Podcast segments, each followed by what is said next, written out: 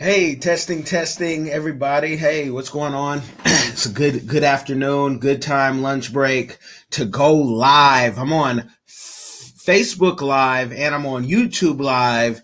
And of course, this is live on Anchor FM, as live as it can be. And today I wanted to talk about, I usually like talking and going live or doing some video when I keep being ask the same question over and over. And one of those questions that I'm often asked, especially here in Seattle, business meetings, people want to know, is it difficult doing business as a minority? And usually, interesting enough, it's Asian people asking this. It's Canadian Asians, because they know how to talk and whatnot. I'm a little under the weather, so bear with me. But Canadian Asians especially. And surprising enough, I've heard, certain Asian groups say it's hard for them to do business even though, here in Seattle, they're a minority, but they surely have more Asians of, different sex than Black, African, blah, blah, blah. So to answer the question and get right to the point, is it difficult to do business as a minority, not just in Seattle, but globally? I think business is difficult. I think business is difficult, period. It can be challenging. It has its own challenges because you're going there are no guarantees in business. There's nothing guaranteed. And so business is challenging, and I'm a minority, but, I see myself bigger than life. So I don't know the difference, and I don't know what everybody else's hangups are who are going to hire us for a job, if that really matters to them, because when you're great, you're great. And, I think a lot of times what's more challenging for people is that the price. So many business owners, entrepreneurs do not get that it costs, especially nowadays, to do some promotion, to push your project to the next level. You're competing with people who are, they are just spending hundreds of thousands, some millions, some 12 million and more on advertising, on even social media. And so when you say, you want to be known and you want to knock someone out the park, it's more than just, we'll make you popular. Facebook here, it caps us, even though it steals your data, it caps us. And when you get into the bigger numbers, and Facebook will inbox you and say, hey, if you want this to be seen by more and more people, depending on how you're doing it, there's all type of tricks of the trade. And there's 100 ways, they say, to, prepare a dish and to get success. So business is challenging. Now, is racism alive and well? Heck yeah, it's alive and well.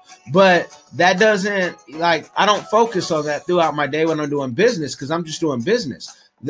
Most of the time in business, I'm telling people, no, we're not interested in that. And that can be based on if their budget is too low. That can be based on if it's just not something we're going to be the best at doing, passionate about. There's some things that you can get long-term money. And I was talking to a friend of mine about this while we were doing TRX, and how, we want to be creative. We want to create things. We want to make an impact. And sometimes the client can hinder you doing that because they have their own ideas, how they want to do things. You can come up with the most creative thing. David Cook and I were talking about this recently, and, you can have the most passionate thing, and your client can say, that's too forward thinking. And that's hard when you're in your creative mode, because we're being paid to be creative. We're being paid to be good a lot of times and have a strategy where the client doesn't know what's going on. And here you have someone who will then say, no, I'm going to use something that we had in 2005. And yes, that does happen. So I say this, business is a continually thing where it's a fight, and you stay in the fight. And you stay in the fight because you like being your own boss. You don't want to have to, have a 30-minute lunch break, which, you know, that sucks in itself. I think anybody who has a 30-minute lunch break in the U.S., I mean, you're being overworked. And we like our lunch breaks, even though we may work long hours. But, you know, as an entrepreneur, you take the lunch break that you want to take. And that type of freedom helps the mental, helps the mind worldwide. Business, even when you go to, you know, if we were a majority in Africa, there's going to have its challenges. There's going to be so many different things that come into play. So, and I love the African opportunities that are presented to us, that we're able to get into. A lot of people get on me about like, oh, would you name drop and say more of the clients and the work that you do? But that's not really my job to do. It's the reason too why we like downsize the Coleman PR website, because the big PR firms weren't saying and telling everyone, I thank y'all for the likes. They weren't telling everybody every move they were doing. And we don't mind telling you the stuff, certain things, but, we're going to let the clients tell you that through their platforms. And then later on, we may update something and you can say, oh, you guys were a part of that. Great. But it's not, I really don't care. I kind of always tell people I'm the young Al Haymon and the black Frank Sinatra. So I don't, that Al Haymon part, you don't know where Al Haymon lives and what he's up to, what he's doing. So business is challenging. But if you think that being a minority is hurting your business, or that's the reason why, a lot of times that goes into the excuse factor of why I'm not where I'm supposed to be. And sometimes we're not where we're supposed to be because of the things we're doing. Because if being a minority is the biggest part of your business, put somebody in front who you think is better qualified. I personally don't agree to that. I personally think that that's a self-esteem issue. And that's what a lot of folks here in Seattle, they have those issues where, they're still on the plantation where it's, oh, man, no one's going to respect me because I'm a Filipino woman. I'm a black male, whatnot. I'm, whatever the case may be. There's so many situations. And if you just go in life thinking that, it's all bad. It's all bueno. So to answer the question, I don't find being a minority a challenge. Sometimes it can be beneficiary. Sometimes there's, all type of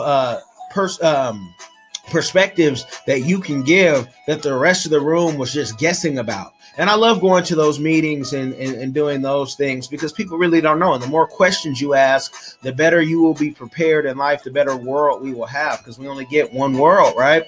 And we can see that some bad ideas and some bad tweets can really damage that world that we're in. It can start a war.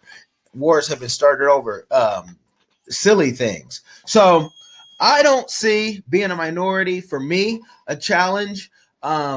But we do know that racism is something globally. Racism, tribalism, classism, all these isms, it impacts certain decisions. So, yeah, I will say those things can impact you. I just can't see them in my path. Now, you guys have other questions, hit me back. I want to come on and tell you more about the summer travel. Some exciting things are going to happen for me, even for my clients. We're going to be, hitting that overseas like we're living there. And you guys are going to see it. And I'm going to try to bring you everything that I can bring you. And I'm excited. But I'm looking at my calendar. Guess what? Got another meeting via, the Skype or whatnot. So gotta go, gotta run. Hit me with your information. I see you, Islam. I see you, Lapira. Thank you for checking in, Cyrus. Thank you for liking that.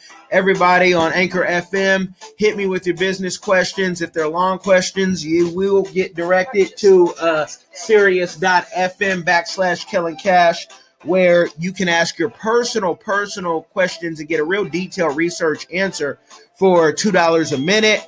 I'm out, and I'll probably be back on here later. All things Go well with timing. All right, peace. Y'all be blessed.